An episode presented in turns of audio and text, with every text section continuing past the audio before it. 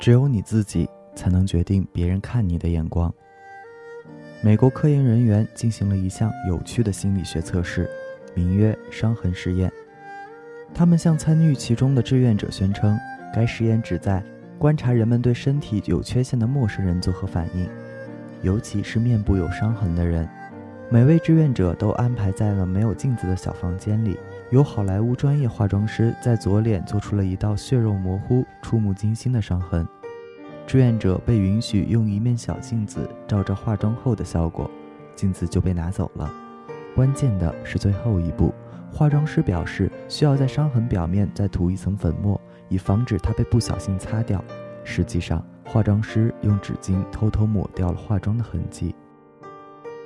对此毫不知情的志愿者被派往各医院的候诊室，他们的任务就是观察人们对其面部伤痕的反应。返回的志愿者竟无一例外地叙述了相同的感受：人们对他们以往粗鲁无礼、不友好，而且总盯着他们脸看。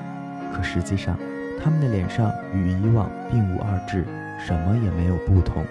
他们之所以能得出这样的结论，看来是错误的自我认知影响了他们的判断。这是一个发人深省的实验。原来，一个人的内心怎样看待自己，在外界就能感受到怎样的目光。同时，这个实验也从了一个侧面验证了一个西方的格言：别人是以你看待自己的方式看待你的，不是吗？一个从容的人感受到的都是平和的眼光，一个自卑的人感受到的都是歧视的眼光，一个和善的人感受到的都是友好的眼光。一个叛逆的人感受到的都是挑剔的眼光。可以说，有什么样的内心世界，就有什么样的外界眼光。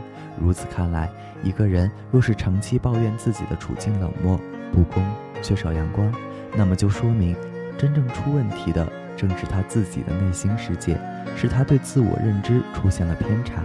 这个时候需要改变的正是自己的内心，而内心的世界一旦改善。身外的处境必然随之好转，毕竟在这个世界上，只有你自己才能决定别人看你的眼光。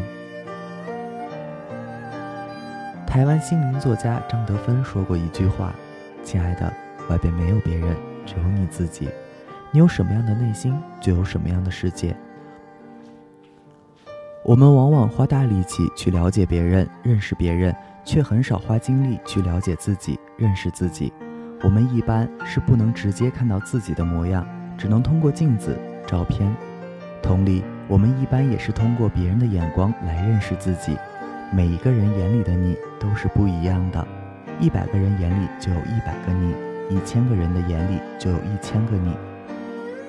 在不同的人的眼里，你是不同的：善良的、聪明的、可恶的、愚蠢的、忠实的、虚伪的、背叛的，不胜列举。